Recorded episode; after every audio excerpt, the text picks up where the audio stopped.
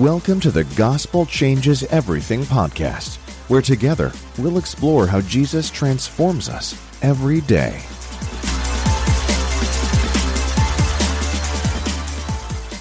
There's one thing I know for sure everyone suffers at some point in their life.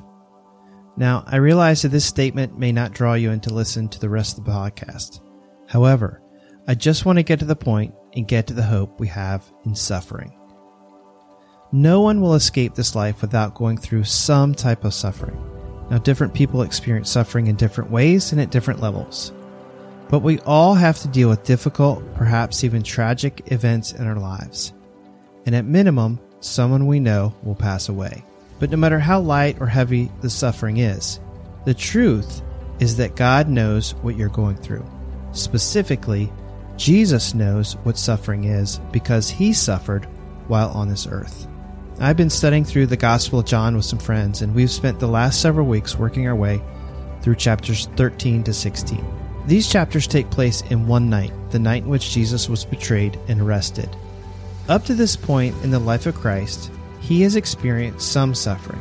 Jesus has had friends and family die. He's seen people afflicted with disease.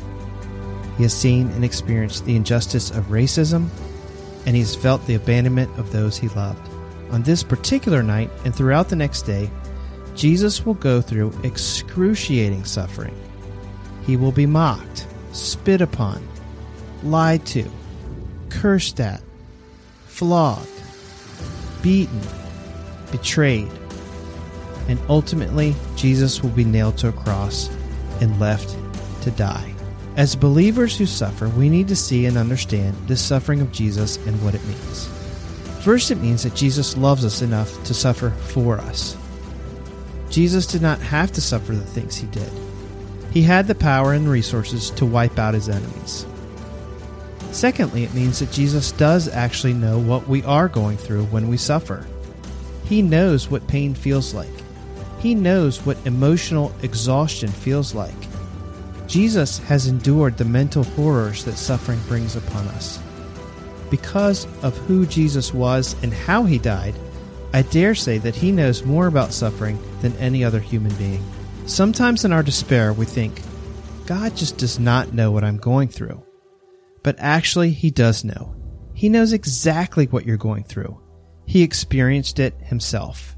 And so, this means that we worship a God who has not only suffered himself, but he suffered for us in order that one day we will no longer face any more suffering. It also means that because God has suffered, then he knows how best to help us get through what we are facing.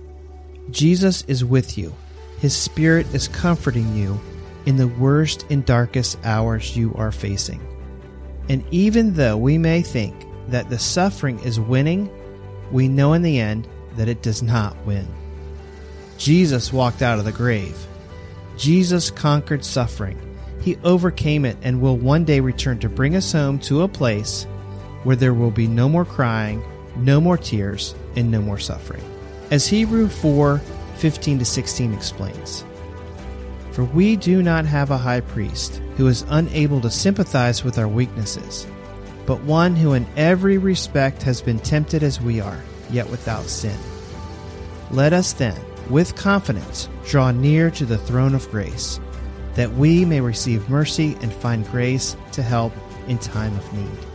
Do you see that Jesus sympathizes with your pain and suffering, and he calls you to draw near to him? Do you see that Jesus wants to show you mercy? Do you see that Jesus wants to flood you with his grace? Do you see that Jesus wants to help you in your time of need? Run to Jesus. Run to him in prayer. Run to him in the scriptures. Run to him through other believers. Boldly approach his throne. It's full of grace, and you will find peace and help and comfort. Jesus offers you his gospel of good news and healing because it is this gospel that changes everything.